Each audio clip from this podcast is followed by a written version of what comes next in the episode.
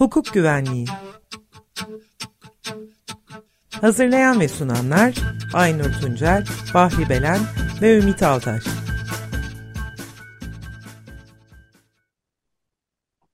...95.0 e, Açık Radyo Hukuk Güvenliği programından 29 Şubat. E, herkese merhaba. Ee, bugün e, hepimiz uzaktan bağlanıyoruz. Belki arkadaşımız teknik e, masada.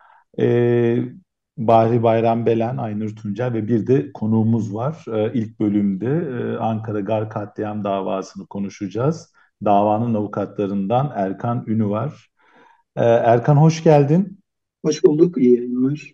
Bahri abi pro programın açılışını ben yaptım. E, doğal olarak da e, size de hoş geldin diyorum. E, teşekkür ederim. E, ben e, Erkan Bey'e e, müdahil avukat, katılan avukatlardan e, e, Erkan Bey değil mi? Tabii tabii müdahil E, belki e, şeyde tabii Aynur Hanım da e, programa bağlanacak. Bugün programımızın ilk bölümünde Ankara Gar katliamı davasını geçtiğimiz pazartesi günü. Aa, merhaba, hoş geldin Aynur. Ee, merhabalar, sözünü kestim. Bizim yanda inşaat var, o yüzden sesimi kesiyorum ben. Erkan Bey hoş geldiniz. Herkese iyi günler dilerim. E, bugün aslında iki başlığımız var programımızda. İlk bölümde e, Ankara Gar katliamı davasını konuşacağız. Geçtiğimiz pazartesi günü duruşması yapıldı bu kamu görevlileri ilişkin olarak. İkinci e, bölümde de yargı paketini şu anda e, mecliste e, gündeminde olan e, ve komisyonlarda tartışılan, konuşulan yargı paketini konuşacağız. E, ilk bölümde tabii Erkan Ünüvar'ı sözü bırakmadan önce Açık Radyo dinleyicilerine ilk önce kısaca şöyle bir Ankara Gar katliamını hatırlatmakta fayda var. Tabii kimsenin unuttuğunu zannetmiyorum. E, Türkiye'nin en büyük e, katliamlarından bir tanesi olarak ne yazık ki tarihe geçti. Aradan 8 yıl geçti. 103 kişinin öldüğü, e, yüzlerce insanın da yine yaralandığı bir e, katliamdan bahsediyoruz. Tabii bu dava belki bir taraftan dönemin hükümeti ve bugünkü hükümete göre bitmiş olabilir ama ısrarlı bir şekilde e, şu anda müdahil avukatları ve Erkan Ünlüvar'ın da arasında bunu müdahil avukatları da o günden bugüne kadar ısrarlı bir şekilde takip ediyorlar. E, ve asıl olarak da konuya ilişkin olarak ihmali bulunan emniyet e, kamu görevlilerinin e, yargılanması için e, takdire şayan bir mücadele yürütüyorlar. E, çok kısa hemen atı e, tekrar bir e, özet geçip ondan sonra sözü hemen Erkan Ünlüvar'a bırakacağım. E, çünkü 8 yılı 20 dakikada özetlemeye çalışacak ama biz e, bugün neden Ankara Gar katliamıyla e, davasıyla tekrar e, programa başladık? Nizip dosyası adını verdikleri aslında avukatların bir dosyayla yeniden e, gündeme geldi. E, bu Gaziantep'te e, özellikle olaya dahil e, olan e, IŞİD üyesi Yakup Şahin'in yani o gün iki canlı bombayı Ankara'ya getiren kişinin e, orada e, amonyum nitrat almaya çalışırken e, tespit edildiğini ve bunun Gaziantep Emniyeti tarafından da bilgisi dahilinde olduğunu, terörle mücadelede bilgisi dahilinde olduğunu ama buna rağmen herhangi bir şekilde e, bu kişiye yönelik bir işlem yapılmaması e, meselesiyle tekrar tekrar bu meseleyi konuşuyoruz. E, ben e, daha fazla... İşlem yapılamaz ama özür dilerim Ümit'ciğim. Belki bir işlem yapılamaz çünkü bir suç işlemedi. Fakat bu adamın takip edilmesi gerekirdi herhalde öyle demek daha Evet, evet bu noktada Erkan e, meslektaşım Erkan Ünüvar'a sözü bırakacağım ama şeyi de vurgulamak gerekiyor. E, dava açıldıktan yıllar sonra neredeyse 10 Ekim ana duruşması bittikten sonra 2019'da ancak bu bilgiye e, ulaşabildi avukatlar. E, zannedersem hemen arkasından da savcılar suç duyurusu yaptılar ama hala da bir sonuç yok gibi gözüküyor. Ben daha fazla uzatmadan e, Erkan e, sana vereyim sözü. Bizim için kısaca bir de bir ilk dava konusunda Erkan Bey'den bir bilgi rica etsek ana dava konusunda çok kısa bir bilgi. Sonra bu ikinci kamu görevlileriyle ilgili davayı daha ayrıntılı herhalde bize aktaracaktır. Tamam. Şimdi hemen e, Nizip'le başladı Ümit. Oradan devam edelim ben. Şimdi Nizip dosyası enteresan bir dosya aslında. E, şöyle ki az, e, çok Biraz kısa, daha yüksek sesle konuşabilir misiniz çok Erkan Bey? tamam, çok kısa açıklamak gerekirse Nizip dosyası dediğimiz konu şu aslında. Katliamdan 10 gün önce e, katliam günü canlı bombaları Ankara'ya getiren Yakup Şahin e, Nizip'ten amonyum nitrat satın almak istiyor bir gübre bayinden. Gübre bayi şüpheleniyor, ihbar ediyor e, terörist bir faaliyet olabilir diye Nizip Emniyeti'ne ve Nizip Emniyeti hemen çok seri biçimde iki günde bu kişinin kim olduğunu tespit ediyor. Ve Gaziantep'e bildiriyorlar. Yani bu kişiyi araştırın e, bağlantılarına ya da işte terörle ilgisi olup olmadığını. Fakat Gaziantep Emniyeti hiçbir şey yapmıyor. Ve akabinde e, Yakup Şahin başka bir yerden alıyor gübreyi ve bombaları hazırlıyorlar. Sonrasında da 10 Ekim saldırısı yapılıyor. Şimdi e, dolayısıyla biz hep şunu söylüyoruz. Eğer Yakup Şahin e, o zaman araştırılsaydı, hakkında işlem yapılsaydı belki de e, bomba malzemeleri alınmayacaktı ve e, bu katliam gerçekleşmeyecekti. Dolayısıyla burada sadece bir ihmal söz konusu değil. Artı dosyaya gelen bilgilerden anladığımız kadarıyla Yakup Şahin zaten takip ediliyor, biliniyor. Yani Antep Emniyeti takip ediyor aslında. Biz hep bunu baştan beri bunu söyledik zaten. Yani e, bu dosyanın sanıkları ve failleri aslında emniyet tarafından sürekli izlenen, bilinen, 2012'den beri sürekli bilinen isimler aslında. Ama buna rağmen e, bu katliam önlenemiyor. Yani burada bir ihmalden bahsetmek mümkün değil. Burada bilinçli olarak yapılan bir e, ne denir? Koruma kollama var aslında. Yani Nizip dosyası bize buna çok açık gösterdi. E, hatta bu dosya e, Ankara katliamı soruşturması esnasında Ankara'daki savcılara da geliyor Nizip dosyası. Fakat Ankara savcıları bu e, dosyayı saklıyorlar. Yani resmen delilleri gizliyorlar, saklıyorlar. Ne soruşturma dosyasına ne dava dosyasına bu dosya girmedi. Yıllar sonra tesadüfen bulundu adliyede ve onun üzerinden biz bu bilgilere erişebildik. Yani bu dosya çok açık bir biçimde öncesi ve sonrasıyla devletin her kademesinden, emniyetinden savcısına varıncaya kadar bu IŞİD'li e, militanları koruyup kolladıklarını gösteren çok açık bir örnektir. Bununla ilgili biz gerekli e, diğer hukuki girişimlerimizi de yaptık. Savcıları da şikayet ettik. Emniyeti de, de suç duyurusunda bulunduk. Fakat aynı koruma aynı şekilde devam ediyor bu sefer kamu görevlileri yönünden. E, Antep Emniyeti hakkında açtı, yaptığımız suç duyurusunda soruşturma numarası bile verilmedi. Hala ihbar diye duruyor orada. 3 yıl geçti.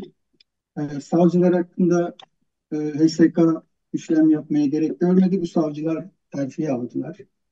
Yani delil sakladıkları çok açık olan, yani suç işledikleri çok açık olan savcılar. Dolayısıyla böyle bir durum e, ortada. Yani bu dosya e, en somut örneğidir. Kamu görevlilerinin sorumluluğu bakımından ve hep söylediğimiz şey bu başından beri. E, bu katliam failleri kamu görevlilerinden e, destek almadan, korunup kollanmadan böyle bir katliamı gerçekleştirmek mümkün değil. Çok sayıda kamu görevlisinin bu dosyada sorumlulukları var çeşitli e, şekillerde. Fakat bugüne kadar şeyi başaramadık. Yani herhangi bir kamu görevlisinin işte katliam günü e, gaz atan kuvvet polisinin dahi yargılanması gerçekleşmedi çok. Ciddi bir koruma. Aa, peki er, Erkan şeyi e, söyleyeceğim. E, bu cezasızlık halini e, yine konuşalım. Fakat bu 8 yılı bize biraz kısaca özetler misin? E, yargı aşamasında neler oldu, neler yaşandı? En son şunu da söyleyeyim. Bir müfettiş raporu var. İçişleri Bakanlığı'nın hazırladığı, müfettişlerin hazırladığı. Orada da Ankara Emniyet yetkililerinin yargılanması gerektiği belirtildiği halde o da gerçekleşmedi. E, ve müfettiş raporunu biz dosyaya getirtemedik bir türlü tam halini ve en son gelen halinde de emniyet tarafından çok sansür uygulanmıştır resmen. Yani emniyet kendi hazırladığı raporu kendi sansürleyip gönderdi. Enteresan şeyler oldu. Ee, şimdi dosyanın başına dönersek bu 10 e, Ekim Ankara katliamının en başında e, bizim yapmak istediğimiz üç şey vardı. Birincisi katliamın tüm faillerin açığa çıkarılması. E, yakalanan e, şüpheliler vardı, sanıklar vardı. Onların işte en ağır cezalarla cezalandırılması. insanlığa karşı suçtan yargılanmaları faillerin. E, ve e, soruşturma aşamasında gördük ki iddianame ortaya çıkınca çok eksiklik var. Bu e, gerçek faillerin ortaya çıkarılması, yani yargılamaya dahil edilmeyen, şüpheli ya da sanık haline getirilmeyen çok sayıda kişinin de bu dosyaya dahil edilip yargılanması artı işte bu biraz önce bahsettiğim kamu görevlilerinin de aynı şekilde katliamda sorumluluğu bulunan tüm kamu görevlilerinin de yargılanması olarak üç noktada biz çalışma yürütmeye çalıştık 8 yıl boyunca. Ee, şöyle iddianame dediğim gibi çok eksikti. Onun üzerinden bir yargılama yapmaya çalıştı mahkeme ve e, iki yıl sonrasında yargılama başladıktan iki yıl sonra e, tutuklu olan sanıklar bakımından çeşitli cezalar uygulandı. Ancak bizim çok ısrar ettiğimiz insanlığa karşı suç konusunda bir e, şeye girmedi mahkeme tartışmaya. Kısaca anayasaya ihlalden yani devlete karşı sanki bu sanıklar suç işlemiş gibi kabul ederek e, öyle sonuçlandırdı. E, yani topluma e, karşı bir suç olarak değil de devlete karşı bir suç olarak kabul etti. Biz tabii buna e, itirazlarımızı sunduk ama Yargıtay tarafından da onandı bu ve sonuçlanmış durumda o tutuklu sanıklar bakımından dosya. Ama Yargıtay usulü bir yönden bozdu. E, katliamdan sonra e, ölen bir e, e, miting katılımcısından dolayı bir birer kez daha sanıkların yargılanması gerektiğini tekrar dosyaya dahil etti. Şu anda yargılaması yapılan firari sanıklar ve yargıtay bozmasından sonraki yeniden bir yargılama yapılıyor. Şu anda aslında yürütülen dosya firari sanıklara ilişkin yürütülen yargılama. Ve dediğim gibi yargıtay bozmasıyla tutuklu sanıkları da dahil olmuş oldu ama onlar açısından dosya yıl içerisinde bitmeyi bekliyor. Peki Erkan, e, geçtiğimiz pazartesi günü duruşması yapılan dosya hangisiydi? İşte bu firari sanıklarla ilgili yürütülen dosya. Dosya tevfik edildi aslında 2018'den sonra. E, firari sanıklar için devam ediyordu. E, o firari sanıklar için yapılan yargılama esnasında şu an daha önce ceza almış Yargıtay bozması nedeniyle tutuklu olan sanıklar da şu anda yargılanıyor. Ama firari sanıklar için devam edecek. Yani dosya kapanmış değil şu anda. Devam ediyor firari sanıklar bakımından. Şu Firariler her... yakalanmadığı için evet. Anladım. Şu anda herhangi bir kamu görevlisi için yani açılmış bir dava bulunmuyor. Doğru mu anlıyorum? Dava da bulunmuyor. Soruşturma da Sor yok şu anda. Yani kamu görevlileri bakımından e, dediğim gibi çok ciddi bir e, koruma kalkanıyla karşı karşıya bulunuyoruz. Bunu bir türlü aşamadık. Yaptığımız suç duyuruları vesaire hepsi e, ne denir önümüze çekilen bir duvarla e, engelleniyor. Engelleniyoruz açıkçası. Yani burada ortaya çıkmasını isten, istenmeyen bir e, gerçek var. Yani katliam gerçek faillerinin ortaya çıkması sürekli bir e, engellemeyle karşılaşıyor. Bizim çabamız o yönde yani tüm gerçek faillerin ortaya çıkarılması yönünde ama dediğim gibi ciddi bir koruma var yani koruma kollama var yandan. Onu henüz aşabilmiş değiliz ama tabii çabalarımız sürüyor. Ya evet şimdi anlatırken de şey gerçekten dikkat çekici. Çünkü özellikle bu Nizip dosyası adını verdiğiniz yani Nizip Emniyeti ve Antep'teki sorunlara ilişkin bilgilere tesadüf eseri ulaştığınızı söyledin. E, sonra emniyetten gelen bazı bilgilerin yani bunları mahkemeye gönderilmiş bilgilerin sansürlenerek geldiğini. Peki bunlara ilişkin hani muhakkak duruşmalarda e, tartışma konusu olmuştur. Hakimlerin e, tavırları e, buna ilişkin yaşadıklarınız hakkında da kısaca bir e, bize aydınlatabilir misin? Ya şu an dosyada iki kere heyet değişti zaten. E, dosya çok kapsamlı. 250 plus var, binlerce sayfa evrak var. Yani bir yeni bir heyet değiştiğinde zaten yeni baştan o heyetin konuları anlaması vesaire bile bir süre alıyor. Ki yılda 3-4 duruşma yapabiliyoruz. Dolayısıyla bu bizi çok zorlayan bir şey haline dönüştü aslında. Anlatamıyoruz daha doğrusu derdimizi ya da heyetler artık zaten dosyayı kapatma niyetinde oldukları için bizim taleplerimizi tamamen reddeder noktadalar şu anda.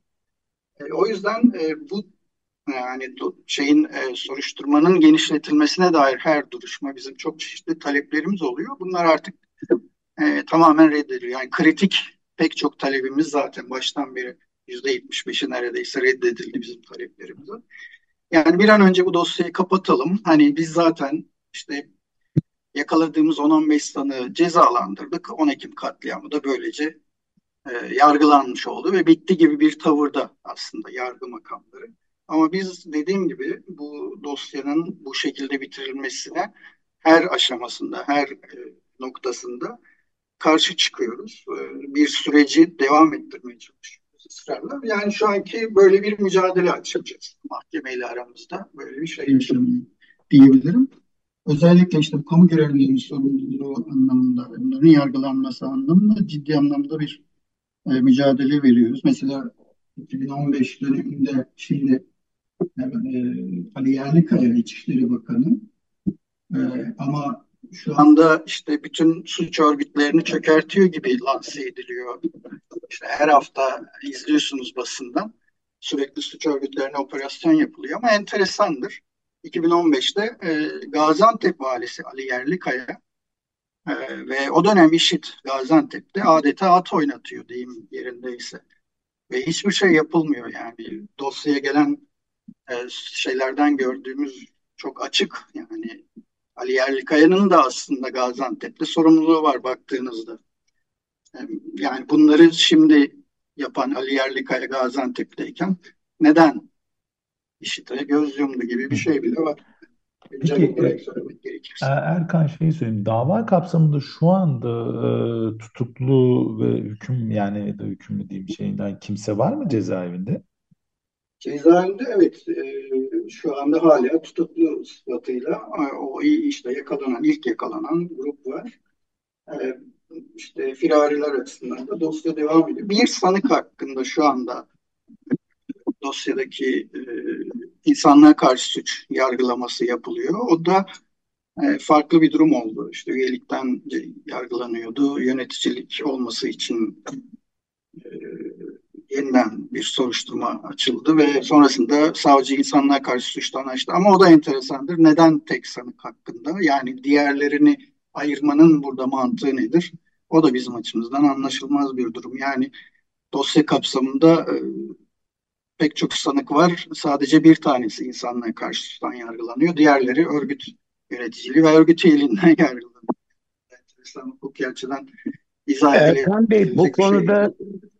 Bir akademisyen arkadaşım da buradaki suçun niteliğinin e, insanlığa karşı suç olacağı olması gerektiğine ilişkin bir mütalaa da var sanıyorum evet. dosyada değil mi? Evet tabii biz dosyaya onları da sunduk. Yani insanlığa karşı suç yargılaması yapılması gerektiğine dair. Ama mahkeme tabii bu e, taleplerimizi, bu mütalalarımızı dikkate almadı. Yani her tür e, hangi yönden bakarsanız bakın bu dosyada yapılması gereken yargılama insanlığa karşı suçtur.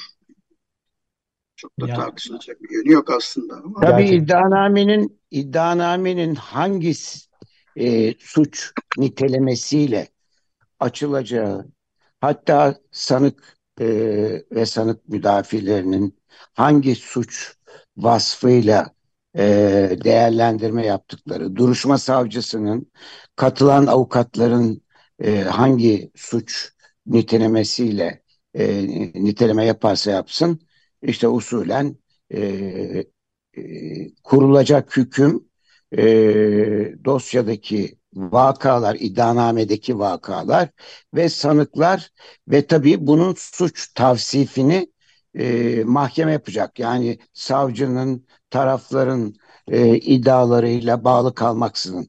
Ve burada e, hakikaten e, durumun değerlendirmesiyle ilgili akademik görüşler de var.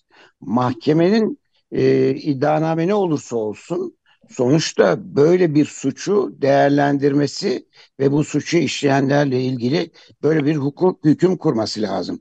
Çünkü bu kadar insan ölmüş ve sonuçta toplum sindirilmeye çalışılmış. Ve bu kadar insanın ölümü ölüm biçimi hakikaten korkunç bir şey.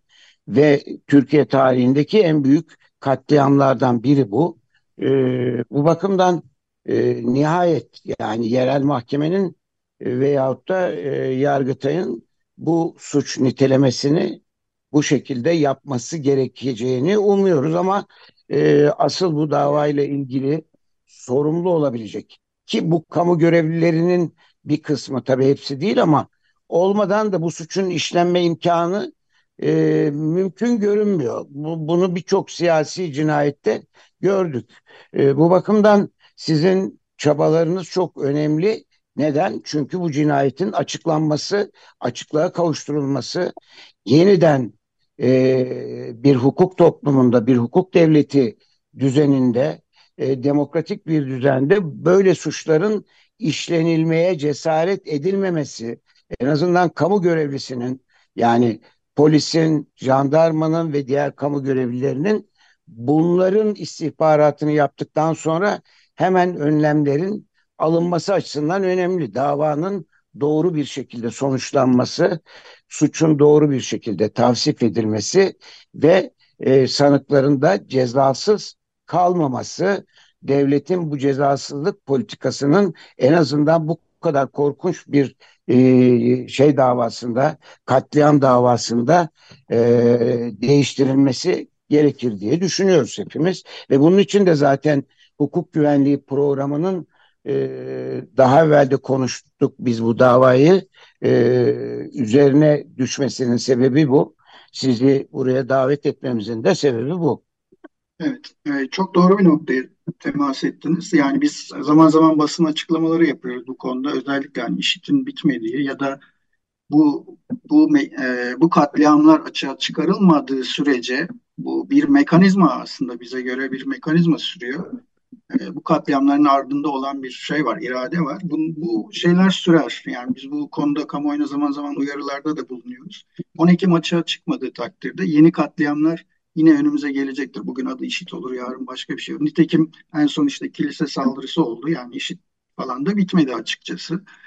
E, dolayısıyla bu konuda kamuoyunun daha duyarlı olması konusunda zaman zaman biz açıklamalarımızı yapıyoruz ve 10 Ekim'in kesinlikle aydınlatılması dediğiniz noktada demokratik bir hukuk devleti anlamında önemli bir aşama olacaktır diye düşünüyoruz.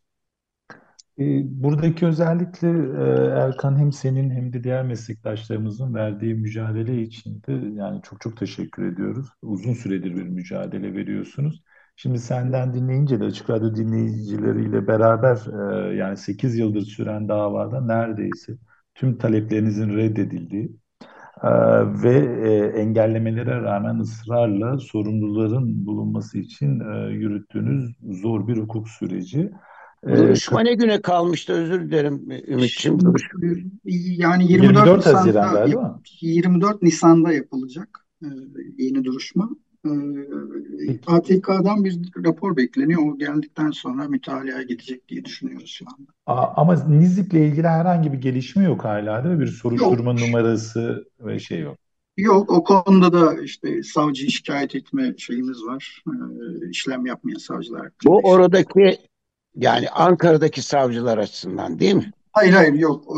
Antep'te yani bizim soruştur bizim e, yaptığımız suç duyurusunu işleme koymayan Antep'teki emniyet evet yetki görevlileri hakkındaki suç durumuzu işleme koymayan savcı hakkında bir evet. E, evet. E, bizler evet. de yakından takip etmeyi zaten devam edeceğiz. Ee, Erkan Ünüvar çok çok teşekkür ediyoruz. Eklemek istediğin e, çok, son bir iki cümle var mıdır müzik arasında? Unuttuğum bir nokta var onu da belirteyim. Yani sadece kamu, kamu görevlileri derken sadece şeyde anlaşılır. Sadece polis görevlileri olarak değil, bürokrasi, yargı işte savcılardan bahsediyoruz ve yargı e, suceleri, yargı görevlileri savcılardır, hakimlerdir. Onlar da aynı şekilde bu toleransın içinde. E, onların da sorumluluğu var diye düşünüyoruz. Bunları zaman zaman gündeme getiriyoruz. Artı siyasi sorumluluklar da var. Mesela işte o dönemin başbakanı Ahmet Davutoğlu açısından işte arada Ümit Özdağ bir iki şey attı. Siz bu bombaların şeyini biliyordunuz vesaire gibi. Onlar hakkında da biz suç duyurularında bulunduk. Onlar da işleme konulmadı. Yani siyasilerin de bu işlerin içinde sorumluluğu olduğunu biliyoruz. Zaman zaman bazı haberler vesaire oradan çıkıyor, birileri açıklama yapıyor. Bunları da takip etmeye çalışıyoruz ama o noktada da şu ana kadar bir noktaya gelemedik. Ahmet Davutoğlu'nun tanık olarak dinlenmesini istedik ısrarla Ankara dosyasında, Suruç dosyasında getirtilmiyor yani. Bunlar da Evet, Tahir Elçi dosyasında da tanık olarak evet. dinlenilmesi e, kararlaştırılmıştı. Sonra bundan vazgeçildi ve evet. E, evet. yani aslında Davutoğlu bu konuyla ilgili önemli bilgilerinin olduğunu ima etmişti. Fakat sonradan vazgeçildi. Her neden ise. Tabii kesinlikle yani siyasilerin de bildikleri çok şey var. Biz herkesin bildiği her şeyi gelip mahkemede anlatmasını istiyoruz. Kısaca böyle deyip bağlayayım. Çok çok teşekkür ediyoruz Erkan Ünal. Çok, çok sağ ol. Çok bir, teşekkürler Erkan Bey. Şimdi bir müzik arasına gideceğiz. Tabii bu müzik arasında da e, 26 28 Şubat 2015'te kaybettiğimiz Yaşar Kemal'i de e, saygıyla anıyoruz. E, buradan da en azından bir saygı duruşu olsun bu e, müzik arası. E, düzenleme Serdar Ateşer'e ait e, Tipsiz Demokrasi e, başlıklı e, bir şarkı dinleyeceğiz. E, bu Yaşar Kemal'in 1965 yılında e, TRT'de siyasi partilerin propaganda konuşma saatinde tip adına yaptığı seçim konuşmasını e, mixlediği ve düzenlediği bir şarkı. Bu arada şey notunu da söylemiş olayım Bahri abi. E, Aynur da belki sevecektir. Tip adına e, yine 60'lı yıllarda ilk e, seçim konuşmasını yapmış ilk kadın siyasilerden bir tanesi de Şekibe Çelenk. Kendisini de burada saygıyla almış olalım ve şimdi Tipsiz Demokrasi Serdar Ateşer düzenlemesiyle dinleyelim. 95.0 Açık Radyo'da 4 yıl sonra 29 Şubat 2024'te yeni bir hukuk güvenliği programında birlikteyiz. Teknik Masa'da Berke Akmeşe var. E, Bahri Bayram ve Ümit Altaş'la e, beraberiz. E, ilk bölümde e, konuğumuz vardı, e, dinledik. Şimdi geriye kalan zamanda bu yargı reformu içinde pek çok kanun değişikliği yapıyor, yapılıyor. Bunu yargı reformu içinde özellikle saymadılar ama arada bir teklif getirildi mecliste 16 e, Şubat'ta meclis gündemine getirildiğine ilişkin milletvekillerinden bilgi aldık. E, pek çok kanuni e, değişiklik yapılmak isteniyor ve e, değişikliğin e, ana özelliği Anayasa Mahkemesi'nin 2023 yılında verdiği iptal kararlarının gereğini yerine getirmek. Çünkü biliyoruz ki Anayasa Mahkemesi bir kanun normunu iptal ettiğinde bu iptalin e, ne zaman e, ne kadar e, mecliste yeni kanun yapma olanağı verdiğini biliyoruz. İşte en geç bir yıl içinde e, bu iptal kararının gereğinin e, meclis tarafından yerine getirilmesi lazım. Bunun başlangıcı da başlangıç tarihi de resmi gazetede iptal kararının yayını oluyor. E, geçen sene 2023 yılına bakarsanız pek çok e, Anayasa Mahkemesi'nin iptal kararının yayımlandığını görüyoruz. Kimisi 4 ay sonra, kimisi 9 ay sonra, kimisi 6 ay sonra, kimisi 1 yıl sonra değişiklikler öngörüyordu. İşte bu ıı, yeni kanun teklifi de bu süreleri dikkate alarak e, en geç e, bu yılın Nisan ayında yürürlüğe girmesi söz konusu e, olacak şekilde bu öngörüyle pek çok kanuni değişiklik getirmiş. Aynı şeyi Ve, söyleyebilir miyim? Ee, yani akışı bozmak istemem ama böyle tam sen girmişken hani böyle maddenin genel gerekçesine baktığımda biz de sanki güzel bir üçleme yaptık diye aslında oradan pası sana atmak isterim. Ee, burada tabii ki yine temel hedef her zamanki olduğu gibi hukuk devleti ve hukuk üstünlüğü e, ilkeleri e, vurgulanmış ilk girişte. Şimdi şeyi düşünüyorum. İlk bölümde Ankara Gar katliamı davasını anlattı meslektaşımız Erkan Ünü var.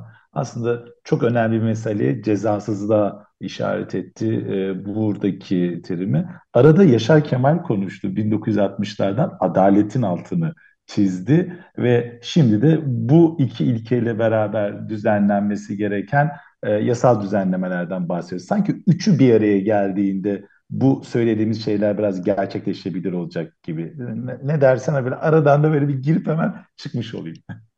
Evet, yani e, tabii e, böyle bir yorumda yapılabilir.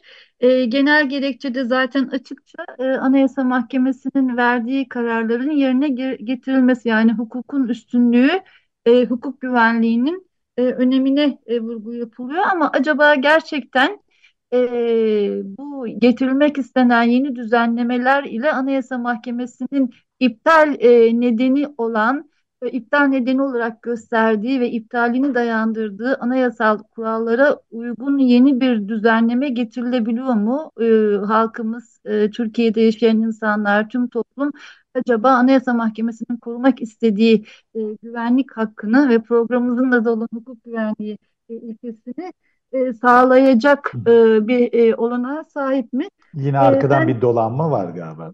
E, evet yani ben sadece bir suçla ilgili yapılan düzenlemeye dikkat çekmek istiyorum ama aslında e, kişi e, özgürlüğü ve güvenliği, özgürlük ve güvenlik hakkının kısıtlanmasıyla ilgili özellikle madde bağımlıları, akıl hastaları e, ve e, belli bir süreyi aşan hapis cezasıyla e, mahkum edilenlerin e, hapsedilmesi, kapatılması, tedavi amaçlı ya da cezanın infazı amacıyla belli bir e, mekana kapatılması ile ilgili medeni kanunun e, içerdiği düzenlemelerle ilgili de Anayasa Mahkemesi pek çok iptal kararı verdi ve bunlar aslında çok geç tarihlerde verilen iptal kararlarıydı. Çünkü medeni kanun yürürlüğe girdiğinden beri, yeni Türk Ceza Kanunu yürürlüğe girdiğinden beri biz aslında bu normların e, Anayasa ve İnsan Hakları Avrupa Sözleşmesi ile e, içerdiği güvencelere denk düşmediğini, bunların iptal edilmesi gerektiğini sürekli dile getiriyorduk. Meslek içi eğitimlerde de meslektaşlarımızın dikkatini çekiyorduk ki e, norm denetimi yoluna başvursunlar diye. Dolayısıyla zaten Anayasa Mahkemesi çok geç tarihlerde bu iptal kararlarını vermişti. E, buna rağmen şimdi sanki bu iptal kararlarına uygun yeni bir düzenleme getiriliyormuş edasıyla e, değişikliklerin hazırlanması e, ama baktığımızda e, tekliflerin içerdiği e, normların pek de bunu sağlayamadığına ilişkin bir tespitle söze başlayabiliriz.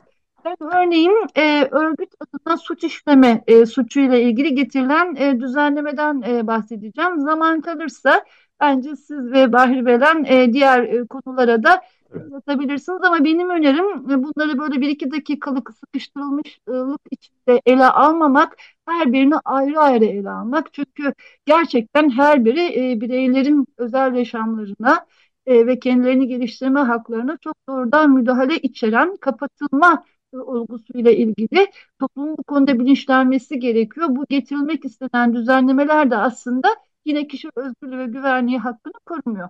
Bunu size bırakıyorum bu özgürlük ve güvenlik hakkını. Belki bir başka programda, belki bugünün sonunda.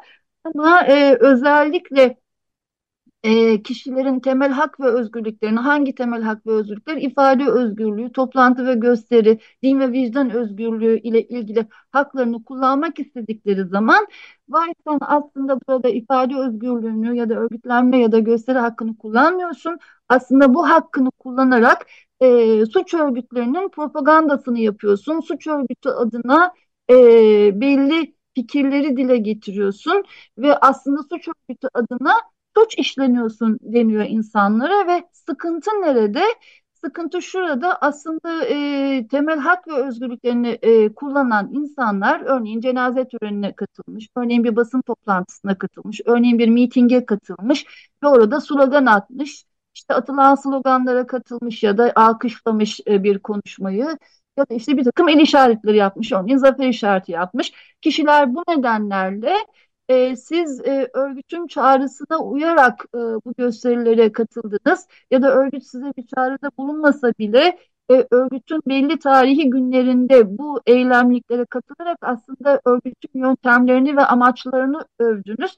O yüzden biz size propagandadan bir ceza veriyoruz ya da toplantı ve gösteri yürüyüşlerine aykırılıktan dolayı bir ceza veriyoruz. Yetmez bir de bunun üzerine örgüt üyesi olduğunuz olmadığınız halde örgüt iyiliğinden de size ceza veriyoruz deniyordu. Yani iki, iki ayrı kanun, iki ayrı ceza aslında cezalar evet, evet. artırılmış yani aslında oluyor. kişi kişi tek bir eylemde bulunuyor. Ne yapıyor? Propaganda, bir propaganda sayılan e, mahkemece bir açıklamada bulunuyor ya da e, bir el işareti yapıyor ya da slogan atıyor ya da gösteriye katılıyor. Aslında kişiye e, yüklenen eylem baktığınız zaman tek bir eylem ama bu eylemin e, ideolojik olarak mahkemelerce değerlendirilmesinin bir sonucu olarak kişilere bir de örgüt üyesi oldukları konusunda herhangi bir iddia ve herhangi bir delil sunulmadığı ve herhangi bir değerlendirme yapılmadığı halde örgüt üyesi gibi e, örgüt üyesine verilen cezanın aynısı veriliyor. Yani kişiye bir eyleminden dolayı iki tane ceza veriliyor.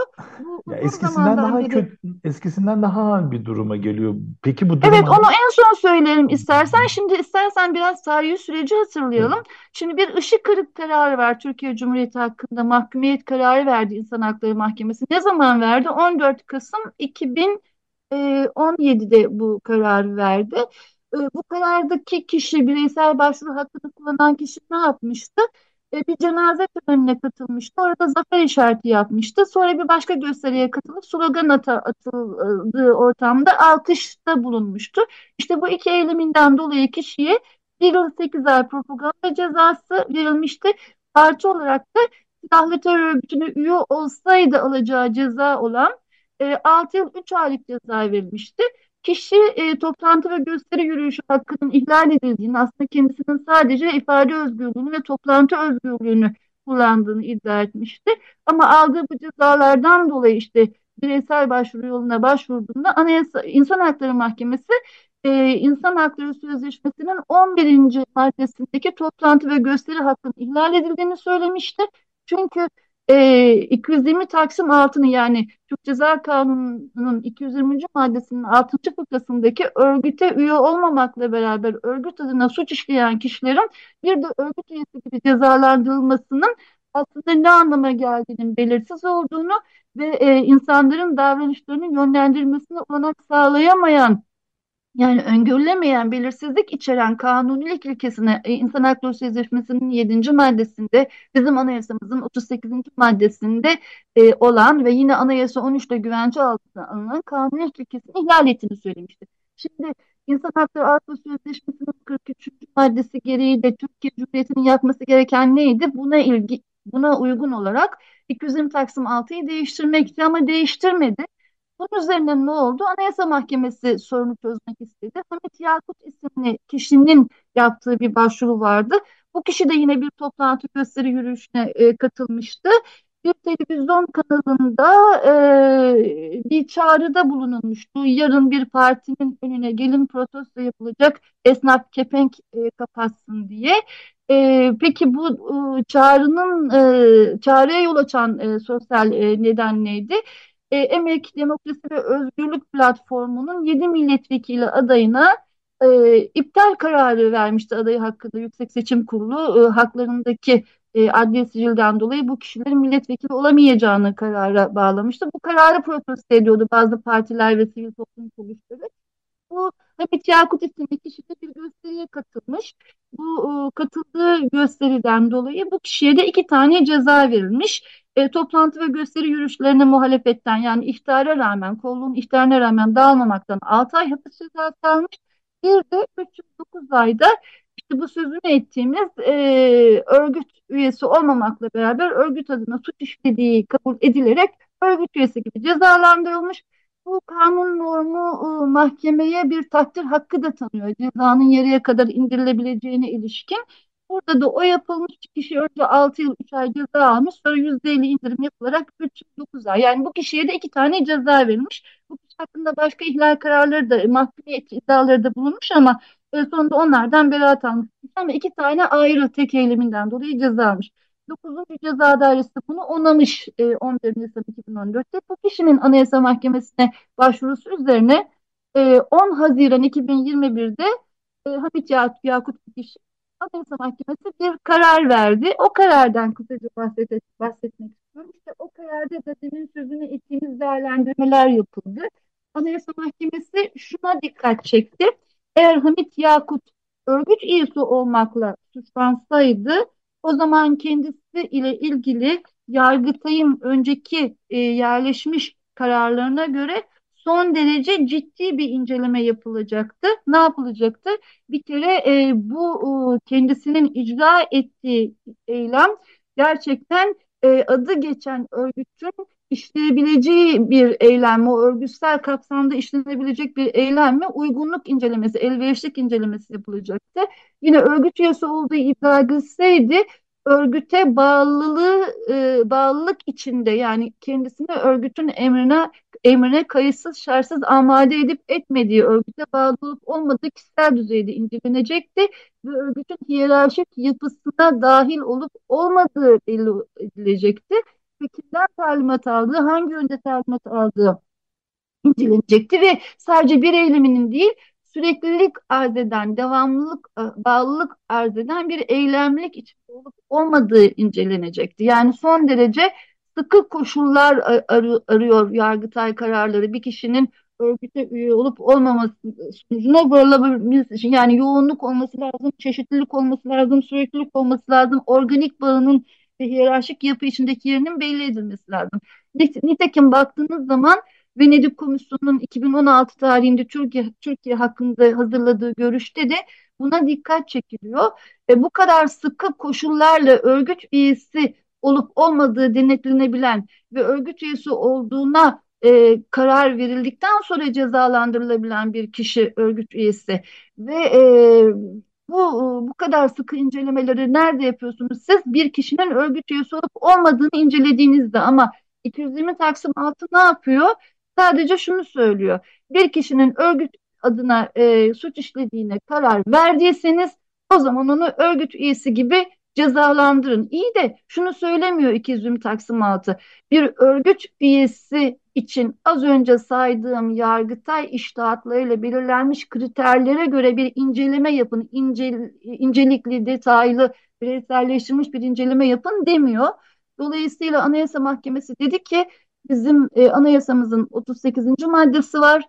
Anayasamızın 38. maddesinde kanunilik unsuru yani anayasa 13'teki kanunilik ilkesi özel olarak ceza hukuku bakımından da düzenlenmiştir ve e, kanunda suç olarak e, tipikliği e, özel olarak belirlenmiş bir eylemi icra eden kişinin ancak suç işlediğinden bahsedebiliriz ve ancak böyle bir suçu işlediğini anladıktan sonra mahkemelerce bu kişi cezalandırılabilir. Yani suçta ve cezada kanunilik ilkesi vardır. Oysa baktığımızda örgüt adına suç işlemek ne demek? Bu anlaşılmıyor. Anlaşılmadığı için de kişiler davranışlarını yönlendirme yeteneğine sahip değiller ve özellikle kişiler e, temel hak ve özgürlüklerini kullandıklarında e, bu e, hareketlerinin e, adli makamlar tarafından e, örgütsel kapsamda olup olmayacağı, örgüt adına suç olarak değerlendirilip değerlendirilmeyeceği konusunda bir öngörüye sahip değiller. Dolayısıyla bu altıncı fıkra öngörülebilir değildir, belirli değildir. Kişilerin davranışlarını rahatlıkla belirlemesine olanak sağlamamaktadır. Kanun ilkesi ihlal olmuştur diyerek iptal tam kararı. Da bu, tam da bu nedenle yani kişi hangi davranışı yaparsam suç olacak ve sonuçta bu kadar ceza yiyeceğim. Hangi evet. davranışı yapmazsam güvenlik içindeyim.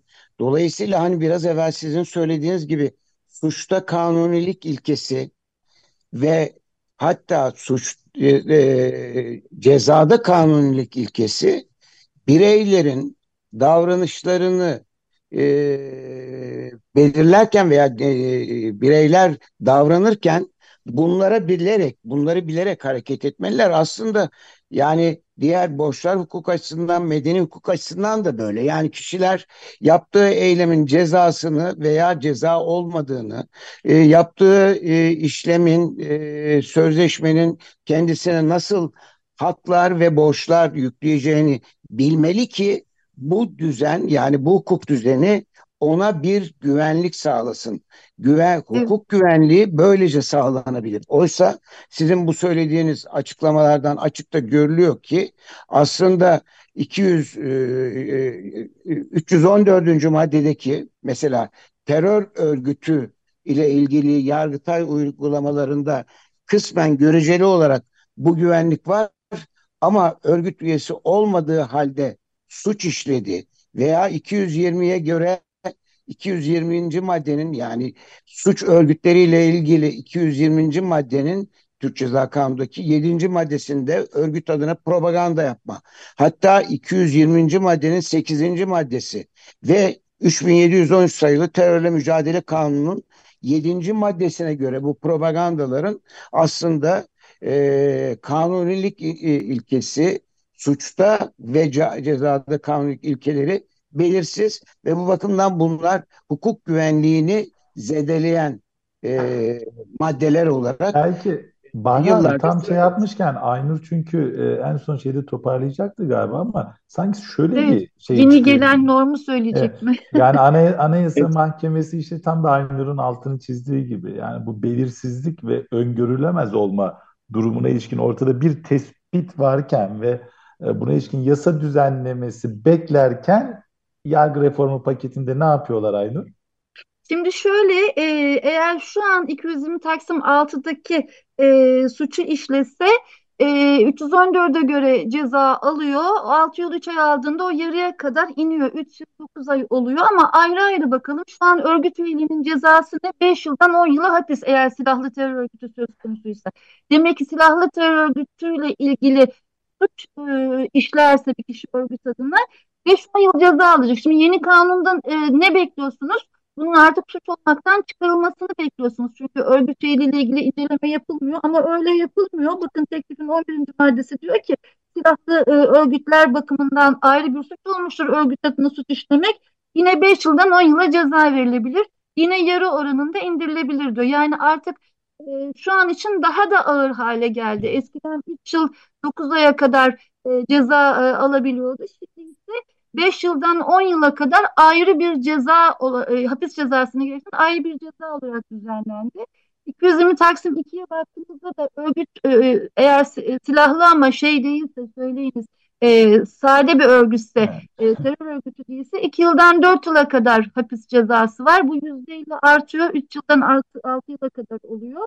Orada da e, 3 yıldan 6 yıla kadar hapis cezası alması söz konusu kişinin. Şimdi teklifin 10. maddesine bakıyorsunuz 2 yıldan 6 yıla kadar hapis diyor. Yani hiçbir şey değişmiyor. Aslında güya Anayasa Mahkemesi kararının gereğini yerine getiriyor ama şu an hangi ceza verilebilecekse örgüt üyesi olmamakla beraber örgüt adına suç işleyen kişiye yani üye gibi ceza verilecekse yine o verilebiliyor. Yani şu anda zaten 6 yıla kadar hapis, şu anda zaten 10 yıla kadar hapis cezası verilebilir.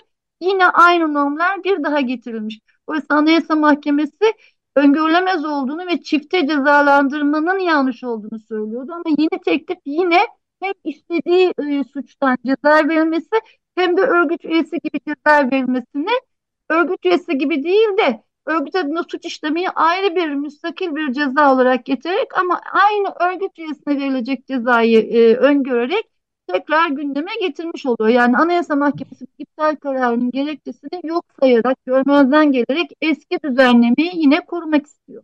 Yani kanunun arkasından dolaşmak lafı burada Anayasa Mahkemesi'nin arkasından dolaşmak şeklinde ta tarif edebiliriz yani. Ee, zannedersem bugünkü program artık yetişmeyecek. Yani son dakikalara girdik. Belki son bir dakika diye belki de bir yere geliyor. Ama Aynur'un e, bıraktığı yerde ve Bahar bu yargı reformu paketini e, konuşmaya devam edeceğiz. Çünkü gerçekten bu arkadan dolanmak e, ya da işte tamam iptal etmiştim ben de gerekeni yaptım deyip ama aslında tam tersini e, yapma durumu başka maddelerde, başka uygulamalarda da var.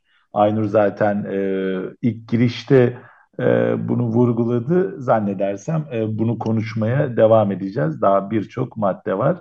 Ama yargı reformu paketi e, gözüküyor ki yine hukuk devleti, hukukun üstünlüğü, hukuk güvenliği ilkesi açısından böyle heyecanla karşılaşacağımız bir paket değil. Şimdilik herhalde bunu söyleyip e, son sözleri alıp programı kapatabiliriz diye düşünüyorum. Aynur? Teşekkür ediyorum. Devam etmek üzere diyorum. Bahar evet, sen... ben ben de teşekkür ediyorum. Bugün Ümit Altaş ve Aynur Tuncel arkadaşlarıma e, birinci bölümü ve ikinci bölümü fevkalade önemli e, konuları değinerek tamamladık. O zaman yeni bir hukuk güvenliği programında buluşmak üzere iyi haberler iletebilmek umuduyla buluşmak üzere diyelim. Başta e, belki arkadaşımız olmak üzere Açık Radyo'daki diğer çalışan, emeğe geçen bütün arkadaşlara da teşekkür ederim. Teşekkürler, hoşçakalın.